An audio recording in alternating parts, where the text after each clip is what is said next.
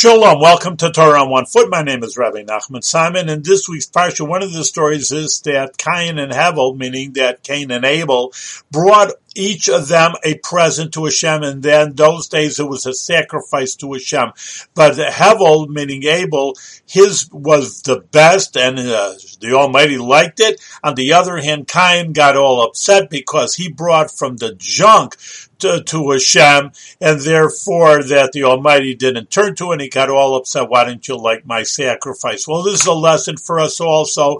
Everybody has to thank God for, again, you're alive, number one, you have health, number two, you have all kinds of things. If you look at your life, they should thank Hashem and should give a present. Well, we don't have sacrifices nowadays, but just doing something for Hashem, doing a mitzvah, giving charity, that's all part of giving to the Almighty, but we should give the best and not from our junk.